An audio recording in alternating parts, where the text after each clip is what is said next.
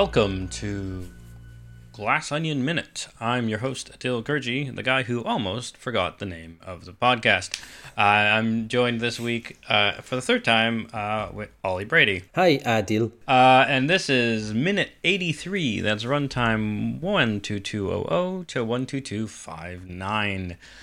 Uh, so, where are we? We are in the middle of um, the, uh, Helen's catch up of Benoit into the ins and outs of what happened with the Disruptors, how they formed, how they got to power, and eventually how they may have fallen out. So uh, I think we left. Uh, the last minute ended with um, uh, Andi saying the reality distortion field ends here. I'm not going to let you do this. Um, and so we start now in the boardroom with uh, Miles and Andi, and Miles says, What do you What do you mean you can't let me? I'll walk. And I'll take half the company to stop you from using it for this.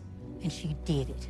And God, I love that she uh, Andi says, I'll walk and I'll take half the company to stop you from using it for this. Uh, and then we cut to uh, Helen and Benoit again, and she did it. And God, God, I love that she did. Says uh, Helen. Then she found out that Miles had the lawyers work the contract, so she was cut out the company completely. So she sued. Benoit says so. She sued. Uh, and this is where we learn from Helen that her whole case was based on intellectual ownership of the company's founding. That idea. is the founding idea of Alpha. Um, Benoit goes, Her idea on the napkin.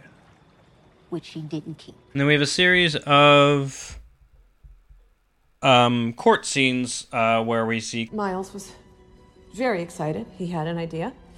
Uh, so he grabbed a napkin and he. Uh, he scribbled something on it to show. Oh, that's a lie. Um, that's a damn we, lie, I think she Yeah, says. that's a damn lie. That's the right, right. That's the line. And then. Order! Your Honor, it's Order. a lie, Claire. Counsel, get your client. Look me in the eye, Claire. You know it's a lie. It's a lie. And do you recall, Mr. Cody, who wrote this napkin? Yeah, Miles. Uh, it, it was Miles. Miles. Tension and uh, Andi getting um, drummed out, it seems. So, as always, I'm going to ask, what do you think of this minute? You really liked last minute. I really did like last minute, and I think this one's really good as well. Um, there's a couple of things which I find were interesting on it. Number one is Edward Norton changes uh, again. His hair changes from, um, I, am going to call it Catholic schoolboy comb over because uh, oh, I, I went it, to. Yeah? Sorry. No, go on. What do you call it? Oh, I think it's Lego hair. Oh, Lego. In yeah, the boardroom, it, it's Lego. In the boardroom, hair. it's Lego hair. So as a person who went to an all boys Catholic boarding school in Ireland, that's Catholic schoolboy hair. It is Fair. comb over from the left hand side part and it's short on the sides, but that comb over is like almost like it's covering a bald spot, but it's not. And then by the time he gets to the boardroom, he's got like jazzed up, kind of spiky, almost cool hair. Like, like that's what he's going for, kind of look. Um, I like the fact that it is clearly established that this is the issue. He is angry that she's going to leave um, and take half the company with him. So he goes to to court effectively to say, actually, I own all of this. She doesn't own any of it. And then the five, the other four, um, all back him, which is disappointing. Although while you're watching it and when you see them giving their um their uh, testimonies, they, they're obviously all slightly uncomfortable with saying that it was him who mm-hmm. had created the entire thing. Um, depending on which character it is, there are slightly different levels of uncomfortable. Mm-hmm. Yeah, and I think it's good to remember that um, we established a couple minutes ago, right, that um, they all knew Andi first, and in fact, yeah. they didn't even like him when Andi brought him in, right, Miles, um, and so. This isn't like a group of friends all on equal footing having to choose sides. This is like really like especially when we we've talked about how Andi was clearly the brains behind things, though maybe they didn't know, right? Yeah. And I think so this is really stabbing your older friend in the back to for self preservation slash self gain. And I think it does show the um, thing we alluded to, and I just said again, right? Was that like the charm, the key to Miles's role is people thinking Miles is helping them more than he might actually. Yeah, be. M- Miles is the things Miles is saying is backed up by Miles and not actually backed up by uh, Andi. Because like, if you knew that, you'd be like, we should keep the company held by two people. yeah. Um, also, remember they don't have shares in the company. No, that that's what I think it is. Is that they feel more indebted to him because he still he owns or his investments are the ones that went into the TV companies that went into helping Duke get set up on Twitch. He's the one who was funding the uh, research that um the oh God uh, Leslie Odom Jr.'s character Lionel. Lionel that Lionel was doing. So you can see why they are looking at him as oh the gravy train. Uh, maybe Yeah. we do need to back him up because she's a little bit too tight with the old purse strings. Yeah, and you and you think like obviously Alpha might have invested in those things. Uh, I can't remember all the details if if we knew more about how much she supported them, but like the whole point of him is that he's the mouth, and he did encourage them in the beginning. And even if the two of them were working in tandem to support those people, the fact that he was the one who got them to do the things, and then he was still doing it, probably weighs heavier than you know Just being her um, friend from the bar. their friend who was also helping them, but is like purposely in the background. Mhm. And this is kind of like the the you know I, I I keep calling her a puppet master and then saying I don't like that term, but can't think of a better one. But this is sort of where her like behind the scenes pulling strings, making everything work, betrays her because she it's fine. Like there is a possible world out there, right, where the rest of them know the deal, but the public doesn't, and Miles can still be Miles in the way that she needed him to be in order for Alpha to be what it was. But she didn't like Miles and Andi made the Miles and Andi show for Alpha, and she didn't like clue the rest of the disruptors in. It, it feels very much like she held her held holds her cards to her chest, and so they don't have any idea that like oh it's definitely in their best interest to support her. Yeah. And it's that that ends up being part of the betrayal is like they're just not bright enough to have seen the writing on the wall. Yeah. Or rather, they saw writing on the wall, but they didn't know who wrote it, right? to Yeah. use the metaphor, right? It and it, it really just gives the the vibe that it was one set of friends choosing between two. Like it's like who loves do you the- love mommy or daddy more? And that's what they've gone for. And daddy is the one who's been like, Oh, I'll I buy you a new bike. I'll get you oh you, we'll go to Disneyland if you say me, right? And he's enticing them towards going in that direction. And you can see it really makes her angry. Like not mm-hmm. just the outburst, the just the way she reacts to everybody else's testimony because obviously she gets told to settle down or you'll be held in contempt of court after the 1st Mhm. one. So she settled down, but you can tell she is seething. oh, And, seething is such the right and word. that's that's probably what leads to the revelations later on in the movie about why certain actions were taken because she was angry and probably told each of them exactly how angry she was and how personally betrayed by them she felt. how I put this? Yeah, it's so it's an interesting minute because we see a lot more of her, even when kind of even when we see the other actors, we get a sense that they know enough and we're close enough, and yet don't put that as a priority. Yeah, like you see Kathryn Hahn's character Claire, um, when she has made her testimony and does a little outburst, she's drinking water like uh, vaguely shakily, like it's definitely a little bit of a tremor in her hand because the outburst got to her because she knows she's doing her friend dirty. Um, somebody like Birdie, for example, she seems a little bit more confident, but you would probably understand that Birdie was less clued into where everything was going from in the first place because she's always seemed to be that little bit more checked out.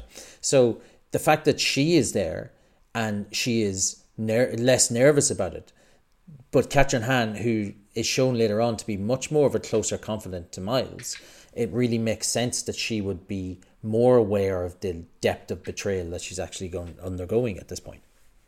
Yeah, it's Birdie's interesting because at at times you you think is this because she's an actress, you know, or, or but no, it really does feel like it, she just is kind of clueless and might not even know, like you said, the depths of the betrayal. Um, but yeah, let's um, let's jump to so like if we it's right at 30 seconds the, the beginning of this like montage of betrayal. Um ugh, hit the wrong button. Um and so so so yeah it's um claire saying he was very excited uh and he uh grabbed a napkin and uh and he uh scribbled something on on it and Yeah. that's when we get the and that's a lie but that whole Kathryn does such a great job of it's just nervous enough but confident enough that it's like oh she could just be nervous she's on the stand Yeah, and but as- like we know that she's like i'm actively perjuring myself Yeah, and because uh, she i wasn't- don't like this she wasn't even in the room. Like Yeah. we know that because we've well, we know it from Andi's point of view, um, because we've seen that scene. We saw the four of the people who were in the room at that time, and neither um, Claire nor Birdie were there. So. Yep. The fact that she is flat out lying and it really comes across scripted, but as you said, it comes across as if she's just nervous. She's a politician. He's on, you know, in court. So she's probably nervous for a lot of reasons. And Yeah. yeah, so it's it's really well done. And Kathryn Hahn, Yeah. obviously a fantastic actress. Oh yeah, but yeah, I really liked it. Um, uh, e, ugh, just the right numbers of those and the pauses. Um, and then we get uh, Andi. That's a damn lie. Yeah. You honor it's a lie. Clara tell him it's a lie, and then we get this is where you get the tremble um glass. Tremble the water glass, yeah. Yeah. And then we overhear Castle get your client in um, under control, and that's when we finally cut to Miles, who's got like you said this sort of spiky hair, uh, quite a nice tie actually. Now I look at it, it's a really good color with his blazer. Yeah, Um, that's leaning- he's he's definitely looks different. Like and, and I'm trying to put my finger on what he looks and I keep coming back to he looks like he's in an episode of Suits. yeah, I was, something trying, was like about he looks like he's in a courtroom drama. Yeah. Um, Um, which is fun. Yeah, and and but again, what I like is he's leaning oh, ever leaning forward. So he's leaning forward. His uh, hand is on the table, uh, and he like, uh, and as we overhear Andi being like, "Look me in the eye" and say it, he's just like, kind of half wincing, just like, ah, and like again, it's this lovely toad line of if you don't know what's going on, you could think, ah, she, this my previous business partner is like embarrassing herself. That that's really sad. But actually, he's like, I think this is a moment of genuine contrition. That just is read can be read either way. Yeah. Um, so it looks like he's either showing compassion for her or like Guilt. what's going on here. And I think it's I- guilt. I think it, it genuinely does feel like it is a little bit of guilt. Um, the way he spreads like it's like very subtle. He he spreads his hand out to, Mm. to increase the amount of contact he has with the, the table, just to like to allow himself to settle himself. And maybe you know, I know people count their fingers sometimes to calm themselves down, and you can tell that he he looks guilty, but at the same time, not guilty enough to take back the court case. Yeah, yeah, but also like no one's looking at him right now cause she's Yeah. yelling, and the judge is yelling, "Counsel, get your person." Like so, like obviously the camera wants us to see that moment, but like this is like classic misdirection, right? Like Yeah. Andi is unwittingly um, making it so no one notices his guilty look. Um, but then we cut to Claire, who looks miserable. Yeah, And then she looks down and is like, you know, it's a lie. Uh, and then we cut back to Andi, who looks at her counsel and says, it's, it's a lie. And then like has to sit down. And then we get this lovely, oh, this is being televised all over, and like a bunch of Cameras DSLRs there, with yeah. flash guns, like just this hilarious row of cameras. If This is, if you want, it's a 49 second of this minute, and I really love it because the like extras that are being random people in the court who are sitting down. There's just this fleet of old men looking stone faced as we're supposed to be paying attention to the cameras going click click, but they just they just really make me laugh because they're if you were there, you would you would hate those seats because you're just hearing shutter speed all the time, and they're all just like, like, yep, th- this is a point where actors be acting. Um, I, I I really like moments like that where it's like, mm, no, like serious legal person or whatever would be that like stone faced they would kind of be annoyed or leaning forward away from the shutters but Yeah. like, it makes for a better scene Um, if you just go forward one second, Mm. um, you should see. So at fifty seconds, you should see Bautista Yep. uh, sitting on the thing. Uh, I just want to shout out to how good his suit is. it's so, So good for a man of his size, um, in particular his build, in particular his shoulder width, and I'm I'm a short guy, but I've got relatively big arms. But to see somebody of his magnitude wearing a suit that looks so natural and realistic, like um, I watched a, a movie there recently, uh, The Man from U.N.C.L.E., with Henry Hmm. Cavill in it, and Henry Cavill is a really good movie. It's a really entertaining movie. Uh, Henry Cavill is so big that he looks silly in suits. Like Right. a beautiful, beautiful man, like God gave him to the world or whatever. But he wears a double-breasted suit in that movie, and I just look at him every single time. Like every time he moves or sits, one side of the collar, depending on how he's leading, one side of the lapel is up in like a weird, uncomfortable set because he's such a large man. They had to cut it for him to fit into it. Whereas I look at Bautista in this, and that suit just looks relaxed. It looks like it's fitting him in the shoulders, it's fitting him in the arms, it's not stretched across his chest. So whoever costumed him did an unbelievably good job. yeah it's a good point um i hadn't thought about how fitted that shirt would have to be but you're absolutely right like or suit rather um those first of all i just saw it like oh it looks great. Looks kind of calm and confident and i hadn't thought about how wardrobe wise that's hard to do. Yeah. Um, but I mean, in that, like, because it's so well fitted, that the fact that he's he's got the like, um, I'm leaning back in the chair and I'm like a couple inches forward from it, so I've got a bit of a lean back, so like a slope, which helps his giant mass of a torso feel less threatening. Yeah. and he's right, and so he and he's crossed his arms as far back as he can go on the chair in front of his lap. So again, making himself a plane, but that's tilted back. So again, really non-threatening. But you can see his head is it's actually kind of uncomfortably tilted forward and up. Like that is someone who's been coached into a pose, and I think that's what we're supposed to get. Right? It's not. It's not that Bautista isn't acting like this. It's that Duke was told ex- coached for this because he's probably would have been one of the weaker links. Again, you were talking at the top of the episode about how their levels of comfort and discomfort are, uh, about betraying Andi are portrayed differently. This, to me, screams. This screams to me.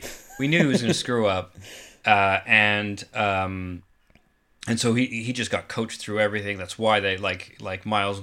He doesn't own that suit. He got that suit made for him Made by for Miles yeah. for today. As you said, it's doing such a good job of hiding just how massively big he is. And yet still doesn't look in any way loose or unkempt, which can use, normally happen when you're wearing a suit that has, for example, like if so I'm a 42 chest, but if I wear a 44 inch chest, it'll hide the fact that I've got a 42 inch chest because it'll look mm. loose on me, but then it will look saggy in the arms. So Mm. you end up wearing like if you wear one that fits in one area unless it's tailored properly. So this here looks like a man who is incredibly at ease with himself and as you said, coached. He knew what the questions were going to be. He knew what to say and when he answers them, he answers them in almost like monotone. No, yes, it was Yeah. Miles. So like, yeah, and so to go through those seconds, right? It's um. Uh, again, why I think it's very telegraphed as coaching. It says, and you know, do you know who wrote this napkin, or, and you if you watch his hands, he like fidgets with them and kind of rolls them in and tightens them, and then he Yeah. goes, yeah, Miles. And again, yeah, you're right. That uh, intonation is and then he leans forward a bit with a nod, and that's where you see the nervousness. It's like, oh, I- I did it. I said the thing.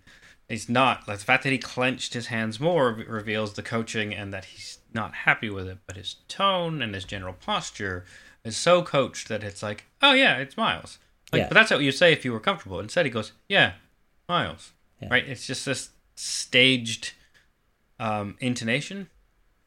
And then the cut, very like instant cut, is to Birdie with pink bow on the front of her black power suit. Um, low cut, in fact, probably even lower cut than she has in any of the previous scenes involving them together. Um, obviously the beach scenes were, were different, like, but in uh, lower cut top, wearing a very ostentatious necklace, but she's again leaning on one arm, and as you said, she's an actress, so she comes across almost flippant. Yeah, it was definitely thing like lots of facial expression, lots of uh, almost gurning, like mm, yeah, like the Yeah. way she says it is. So she's answering the question. The question is, who do you think made it? But from the way she's acting, she's answering the question. I don't agree with what Andi is saying. So even though she's answering the question is who made it, she's also answering or giving the answer. No, Andi is lying about this one. Sorry about this. I hate to have to do this to you, but I think you're lying. Mm, Yeah. my bad. And again, because she's an actress, she's really good at it. And again, I think it's also an indication that she just didn't understand how much that they're doing Andi dirty here because th- there's no sense of nervousness about her in this. Uh, and again, it's only two, three seconds, but it doesn't feel at all like she feels bad about what's going on. Yeah, I think that's why I wanted to go through the montage because she goes like she she we don't get the question, we just go straight to. And she goes, "Uh, yeah, it, w- it was uh, Miles." Yeah. And then she like nods and does a half smile, and that half smile is the like, Yeah. like sorry, Andi, almost. Yeah, that's it's like, exactly what if- it is. And it's like, well, you you couldn't possibly think that would be appropriate for the like you said the level of being done dirty, and so it's weird because it's like I did the acting and then I betrayed myself by being like, slightly apologetic, but the like the scope of it is completely wrong. Yeah. And then we cut to uh, Lionel, Lionel. Um, as I said beforehand, looking exactly like Jamie Foxx in this scene. I, I, I do I don't even get it how he looks this much like Jamie Foxx, but he does, uh, and he's just like, yeah, Here you Miles, Miles. He doesn't even say yeah. He just says Miles, Miles. yeah, Uh, but I think what's great about this, so first off, uh, his is so the other two it's just static shot, right? Oh no, it's it's, it's I lied. It's a it's a that's actually really interesting. Sorry, I want to rewatch this. So we actually start a p- pull in on each of them, and there's just a jump. So like if you watch when Duke is testifying, we see some of the wood paneling paneling on the other side of the judge. Yeah. Then when we cut to Birdie, we're already near the flag, and there's no wood paneling, but we still do the slow pull in. Um, and then we actually, I think, hop to slightly wider, Wider, for yeah. Lionel, but we linger longer for that zoom in. We get, or at least it feels like it because we're he's not talking or moving, and I think the Jamie Foxness that, that you're picking up on is this like intense stare forward.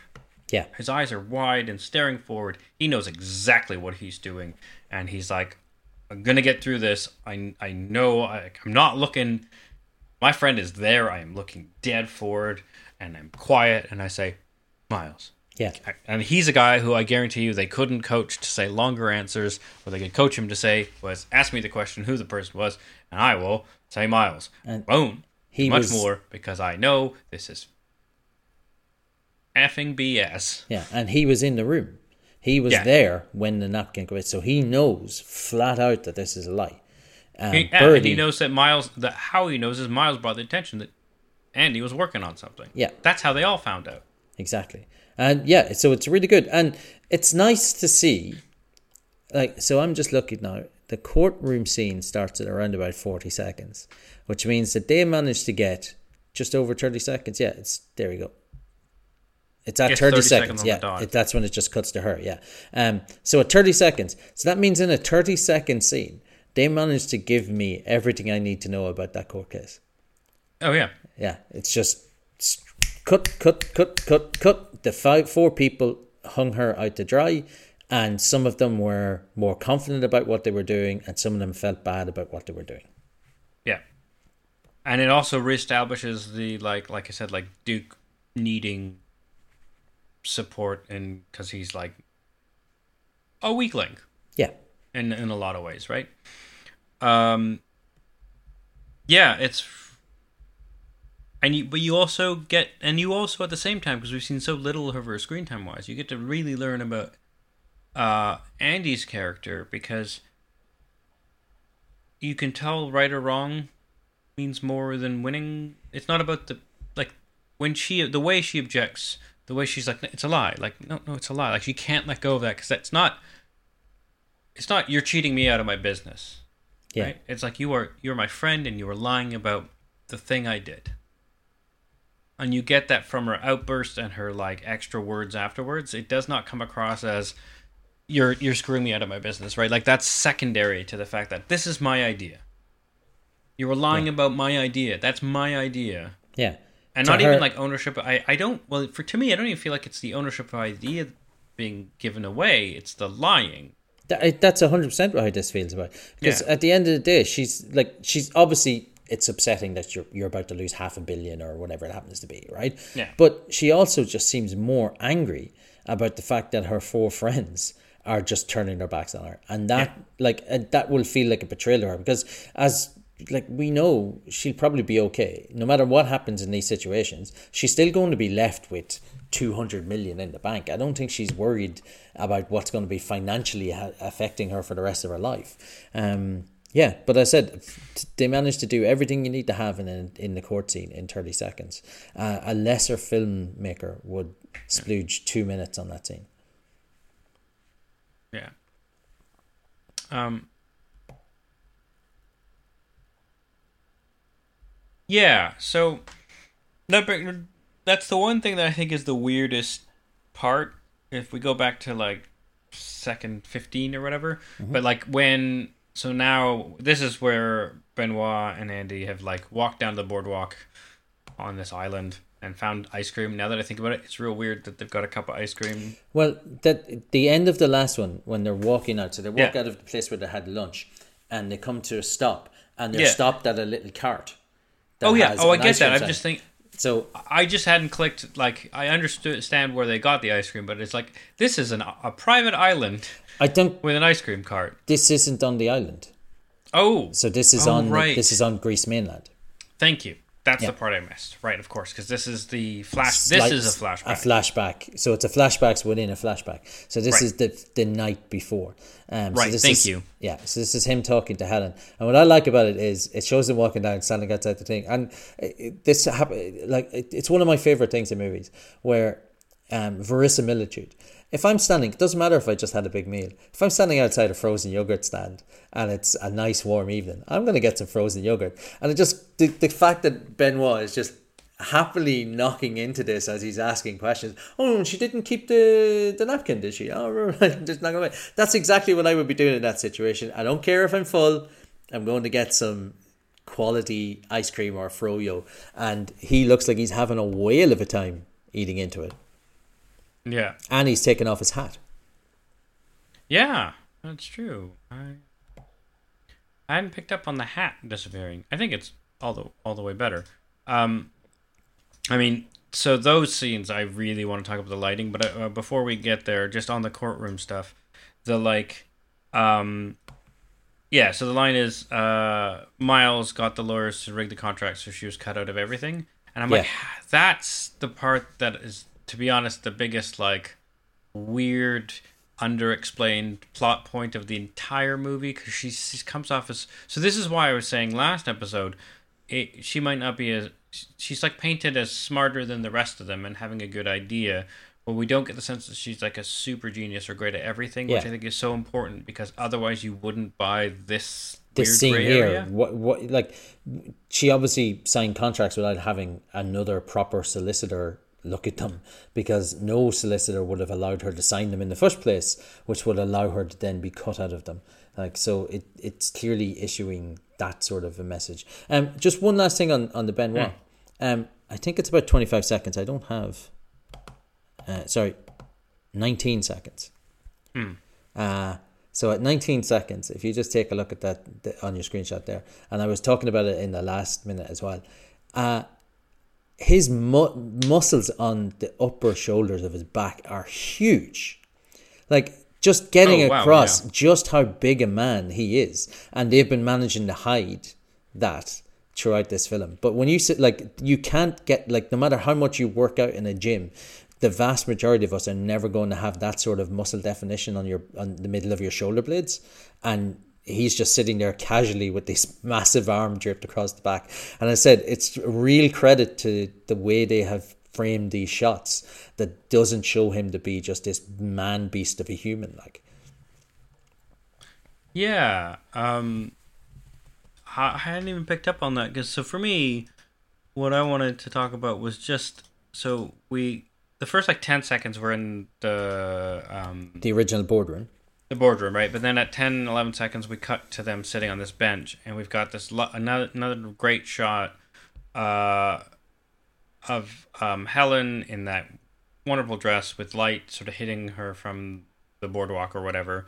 Um, uh, and then we cut to uh, Benoit, and he's taking this bite of ice cream, and it's such a like. So they're both well lit up, but, but because he's like he he's Leaning eating the ice in. cream with his Yeah. hand up on the bench already, and it, and so hunching over, and again it makes him look smaller and keeps his him kind of on her level, and it, and it also because of just the way it obfuscates the giant pipe and Yeah. chest. It's uh, uh, it's a thing I didn't pick up because I rewatched the scene um, after we recorded the last episode. I, I picked up on it because of your comments. I was like, oh, this is really smart.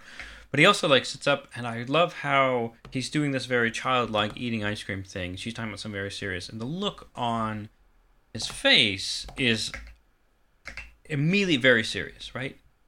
Yeah. Um, and I think that's such a good piece of acting, and also like really shows Benoit's character, right? Because it's like, ah, I'm eating, he's eating ice cream. So back up a bit. Uh, I have ADHD. I got diagnosed la- last year, and I constantly am caught looking away from people, but still paying attention.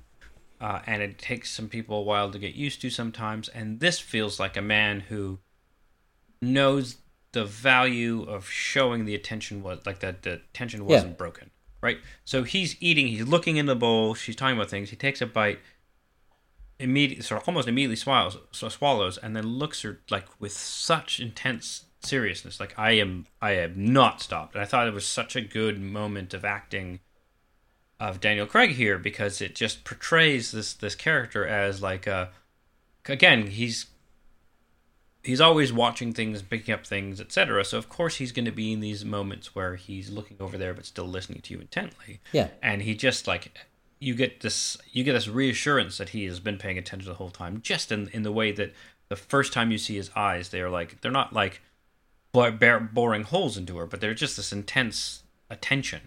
Yeah. And he, he does another thing with his hands. I'm just doing it here in the screen.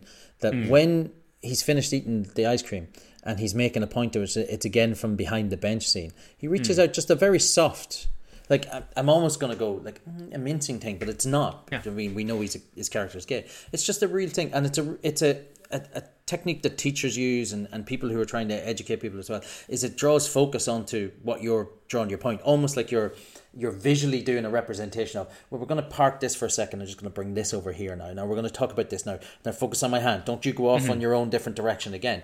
And it's very interesting to me that he is asking her a question at that point because he's focusing her into giving him the answer to the question which is what would happen then basically? Yeah, It's it's, it's a, so she sued over that. Exactly. Um, that's over here now and Yeah. we're going to answer now answer this question for me and then and then you get interestingly you get her res- responding um, with that in, intensity. She's staring directly at him and she's saying uh, and the whole case was based on intellectual ownership all this stuff and she's just looking him dead in the eyes barely blinking like not again not boring holes but like i'm paying attention to you. We are talking about this serious thing. Yeah. We are and then and again you're right. Her idea on the napkin uh he like arm on the bench pointing down as if to say that there's the Yeah. napkin we're talking about. I, I, we're both living in this world where there's an evidence here and you've just told me it's important this thing right here. That's the thing, and that's what I like about that is, and it's a like, as you said about about having ADHD, and that's a way to deal with ADHD. So whether or not he has it or he thinks she has it, this mm. idea of let's focus in. So my hands are going to focus in. We're talking about the napkin now, and then both of them, and she's pointing down at the napkin, and he's pointing down at the napkin, because then it's also indicating to anybody who's watching the scene, the napkin is going to be our MacGuffin for the rest of the movie. I think. yeah Yeah, I want to go back just to that 18, 19, 20 second, that shot you were talking about where it's behind the bench. Yeah. Just because it's so beautiful. Oh, it's, it's Um, gorgeous. Uh, Especially they are, so if you haven't, if you aren't familiar with the minute as, as much as we are, having rewatched it and having it in front of us, they're on a bench that's clearly looking out to sea, and so we're behind them. So you see the sun is like barely not set.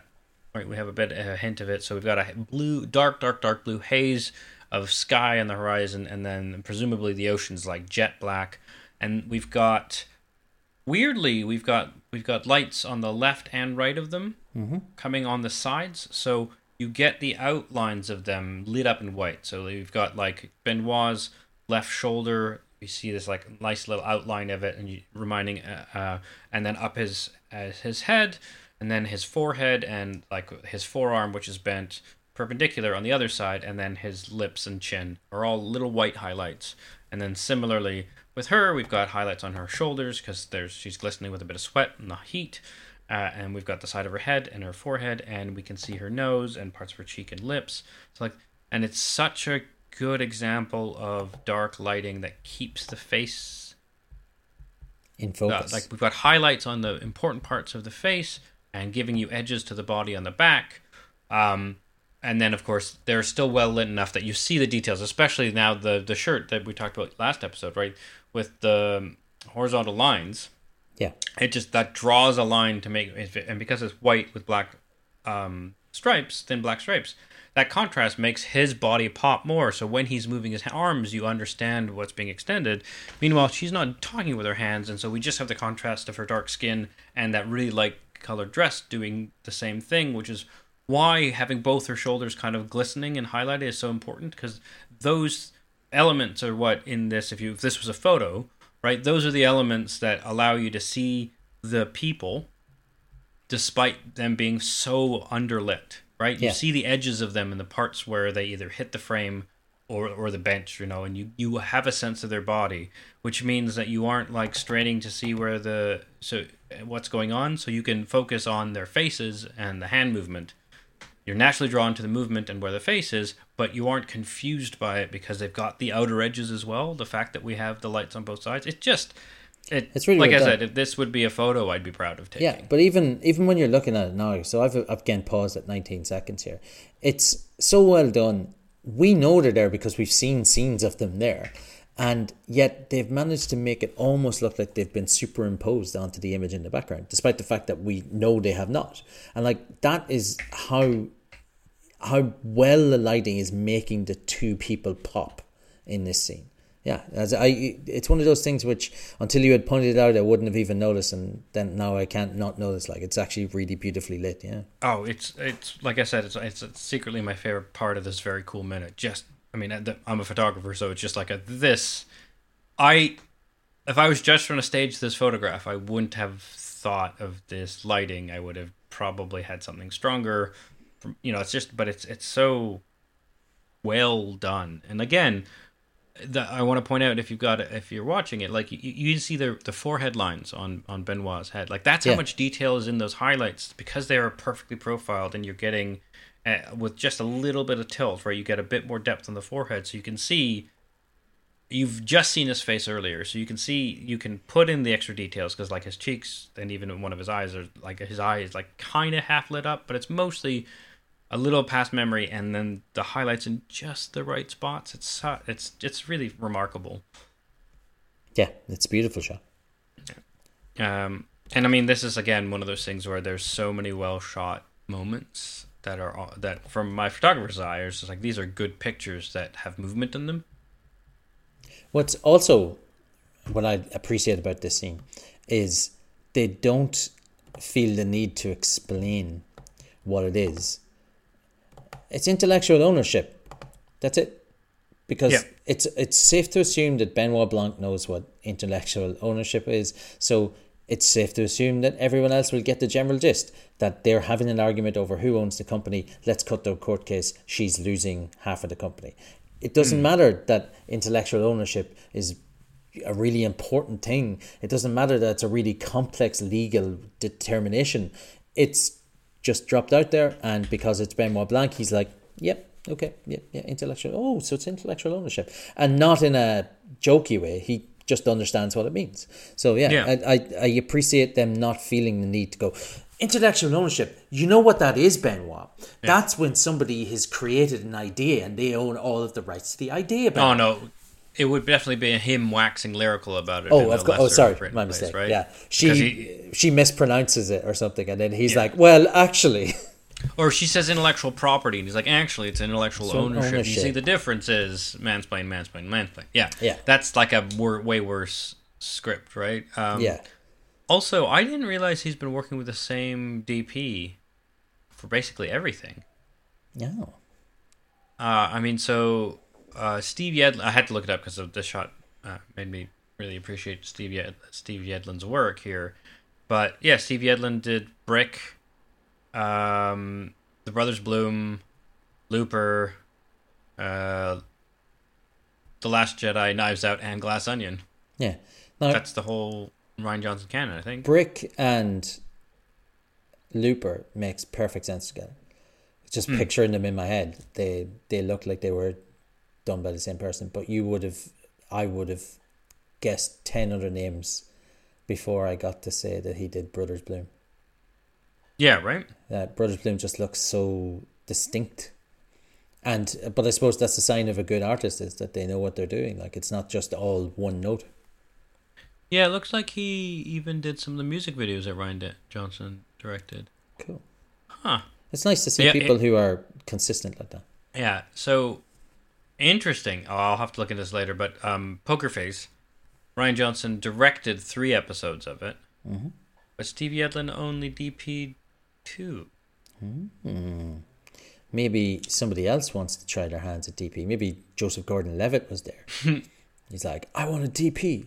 Yeah, so I, I just yeah I did I didn't want to go too much in depth. I just thought like because again these shots are just a lot of good character establishment. We're getting to see Helen as Helen, which I think is really important. I really love the way um, she's like wide-eyed and and much more emotive with her body and hands, which is being I think kind of sort of reflected by Benoit, but also like you said, it might just be Benoit's way of keying into what he wants the conversation to go to. But it's just such a different performance. Uh, the like uh Janelle Monae's like Helen is just so the high pitch, the founding idea, the intonation, the like Mm. I'm telling you this, but I'm kind of excited because I'm just a bit bubblier, right? Yeah. Compared to the beginning of the minute. Like we start with her first line is I'll walk, right?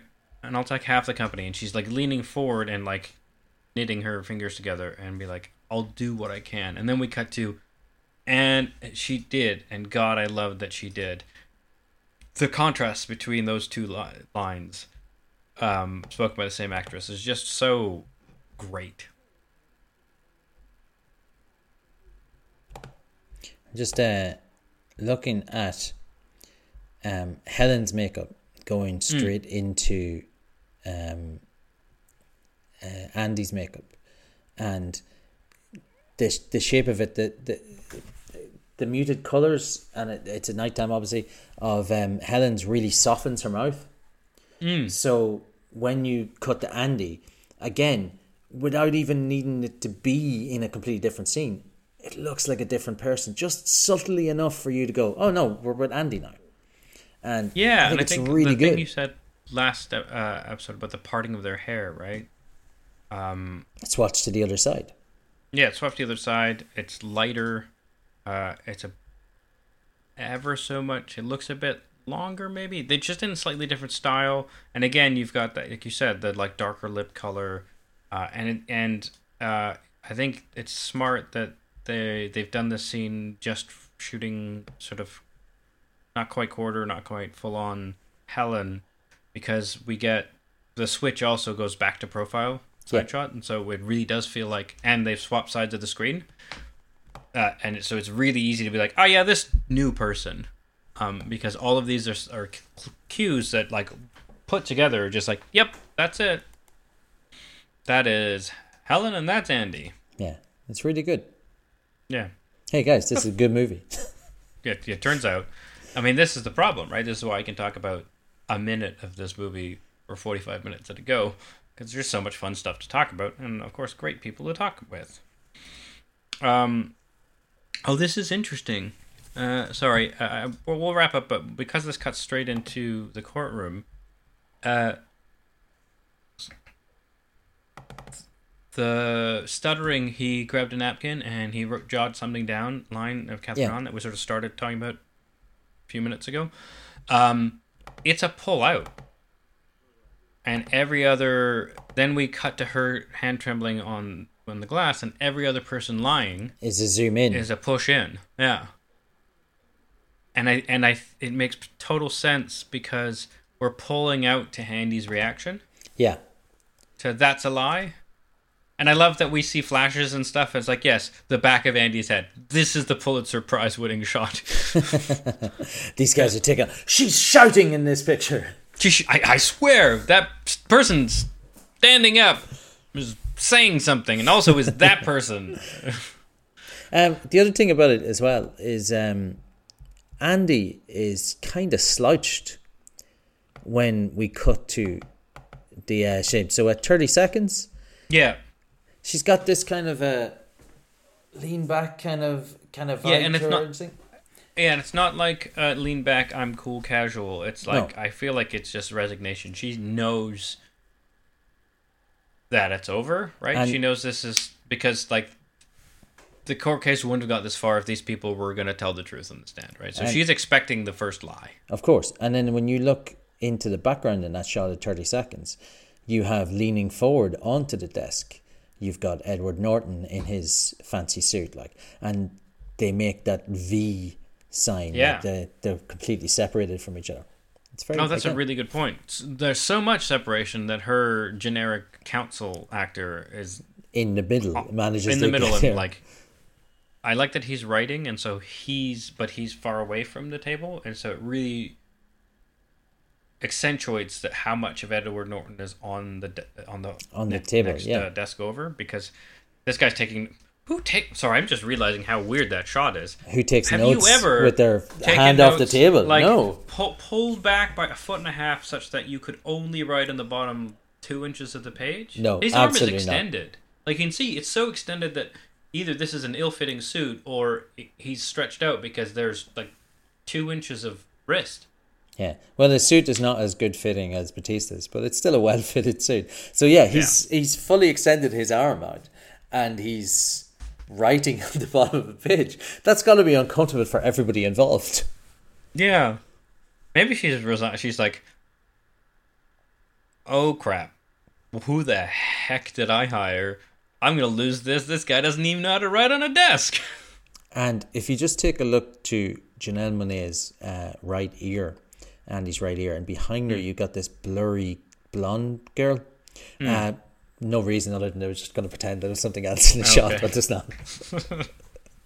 Uh, great. Uh, that I think. Um, oh, so the it is Wednesday, um, and so I know we're already we did our job good, but we've already kind of talked about um,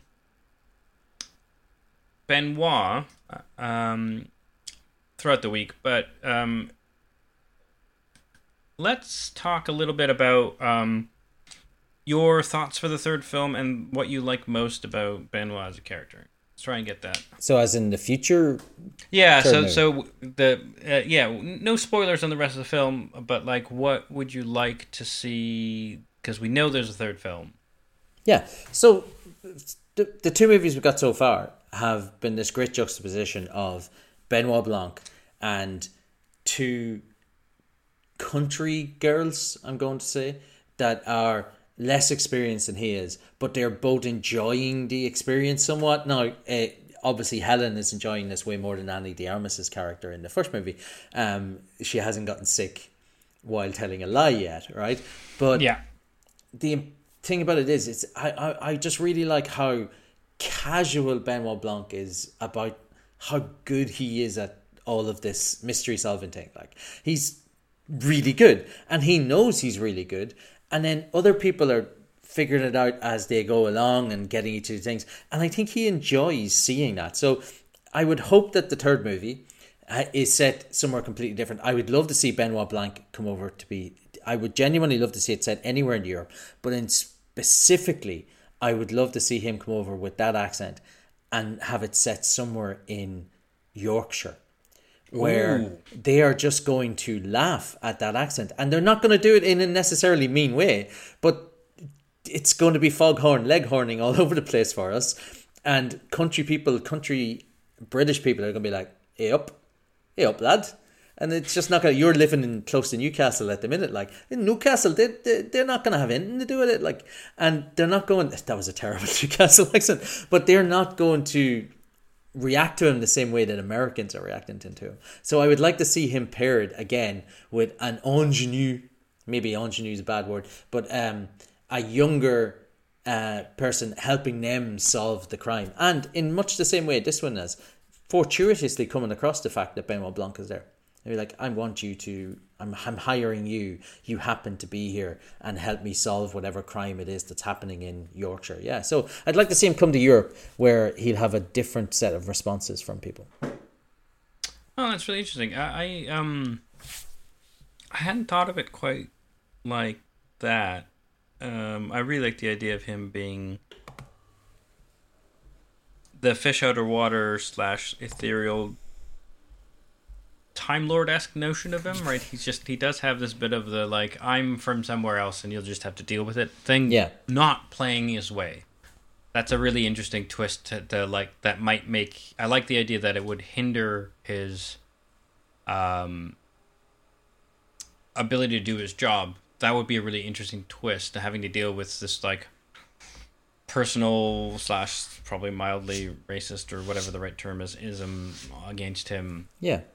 Um, I uh, hadn't thought about that. So, like for me, the the knitting of um, like old money versus new money is like the is the knives out glass onion thing, and I was like, um, and a lot of people talk about what would the next rich people be. I actually want to see. I want Rian Johnson to upend that type of expectation, and I'd love to see a mystery in his hometown. So the Oh, opposite yeah. of what you're saying, Yeah. or like, or with his family or someone close, uh, and he might not actually be like technically solving it, or there's some sort of wrinkle there, but just seeing more of his life, um, in a way that isn't I'm bringing my husband along Yeah. but like- you- there's no need to. like like like the the key to the mystery is something Benoit Blanc specific versus he so he stops being the outsider. Yeah. I would also now Rian Johnson is too he's too sharp of a film director to go filmmaker to go this direction. But for him to come back to his hometown and just nobody to give a feck. Like, Yeah. Oh, Benoit Blanc and they're like, Yeah, we know. Yeah. We or people he went to school with being like, Yeah, we know. You ugh. Remember I stole a crayon from Jeremy's bag and you spent two days finding out that it was me and had seven forms of proof. We remember, Benoit. We remember. Do you remember you told us when we snuck in after the prom and were like you you managed to figure out which seven of us had broken into the school? We remember, Benoit. We're over it. And I would, I'd like to have that sort of dynamic if he does go back to his hometown. That people are like, maybe some people are proud of him. Oh, you are the world's most famous detective. But some people are just like, yeah, we know. Or like yeah, I like the idea that they they might know but are completely unimpressed. Yeah, they're, Yeah, they're like, yeah, don't care. Yeah. Um yeah, so those would be fun. Um although I, I am tickled by your like Yorkshire um Oh, I Just think that would be here. funny. Yeah, just just to have him in the same setting as say an American werewolf in London, like going across the moors, and they're just like, I don't care. Whatever, get out of here, American. You foolish boy. Yeah, that's really good. Um, great. Uh, yeah, so that's uh, that. Those are our thoughts on what the next movie could be about. Um, I think we should end it here. he says, looking at the timestamps. Um, any last thoughts on the episode, though? I'll let you have the last word. Yeah, I thought it was really good, and I think other people should pay attention that if the court case is not your the main focus of your movie, it doesn't need to take up more than 30 seconds because we managed to see an entire court case in 30 seconds. Yeah, good point. So yeah, thanks, Ollie. Uh, can I uh, interest you in sharing some plugs? Um, some bloods. Plugs. Oh, plugs. I like going. I didn't realize we were we were getting that close. All right. Um, yeah. Uh, I am a co-host, stroke guest co-host on Judging Book Covers, which is um a monthly uh almost like a book club style podcast and also i guest a lot on media evil which is a podcast about medieval set movies uh, listen for the episode on gladiator and we did one recently on the dungeons and dragons movie honor among thieves Ooh. which was really good I, I highly recommend the movie and i think the podcast will be a lot of fun um, and also since i recommended the last ne- the next generation the last time i'm going to recommend mid 90s uh, sci-fi show sliders um, Oh, just for fun yes. I effing love sliders. I haven't seen it since the '90s. Um, I'm nowhere in the outro, but uh, that's where I was um, when news of um, Princess Di's accident uh, came by. Oh, no way. Watching an episode of Sliders, and it got cut for news coverage. oh wow and it was like right at the climax, and I still don't know. It was it was the part of the series where there was like e- evil alien race who could also slide, and they Yeah, were like yeah. battling in a in a universe. just well next episode i'm going to recommend another tv show but it was very reminiscent of an arc from another tv show that had been on about six or seven years previously fair enough. Um, but yeah, so Sliders has got a weird political moment in my life association. Um, anyway, uh, thanks. Uh, if um, you don't have a Twitter or anything, do you? nope I, I don't do any of that sort of stuff you can barely find me and that's how i like it Uh, we've got a Twitter here at the show. It's at Glass Onion Min, all one word. Uh, please rate, review, subscribe to on your podcatcher of choice. Um, what do I want? Um, you know what? Just like write down the name of the podcast, two lines of explanation, favorite episode, slip of paper, leave it on the bus. Excellent Uh, but that'll do us for today. Uh, thanks again, um, Ollie, for joining us. Um, i hope you get a tweet with something Oh, me too. That'd be great.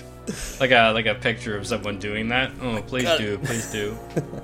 Uh, but yeah, uh, so that's been us for this week. I've been Aadil. and i've been ollie Bye. bye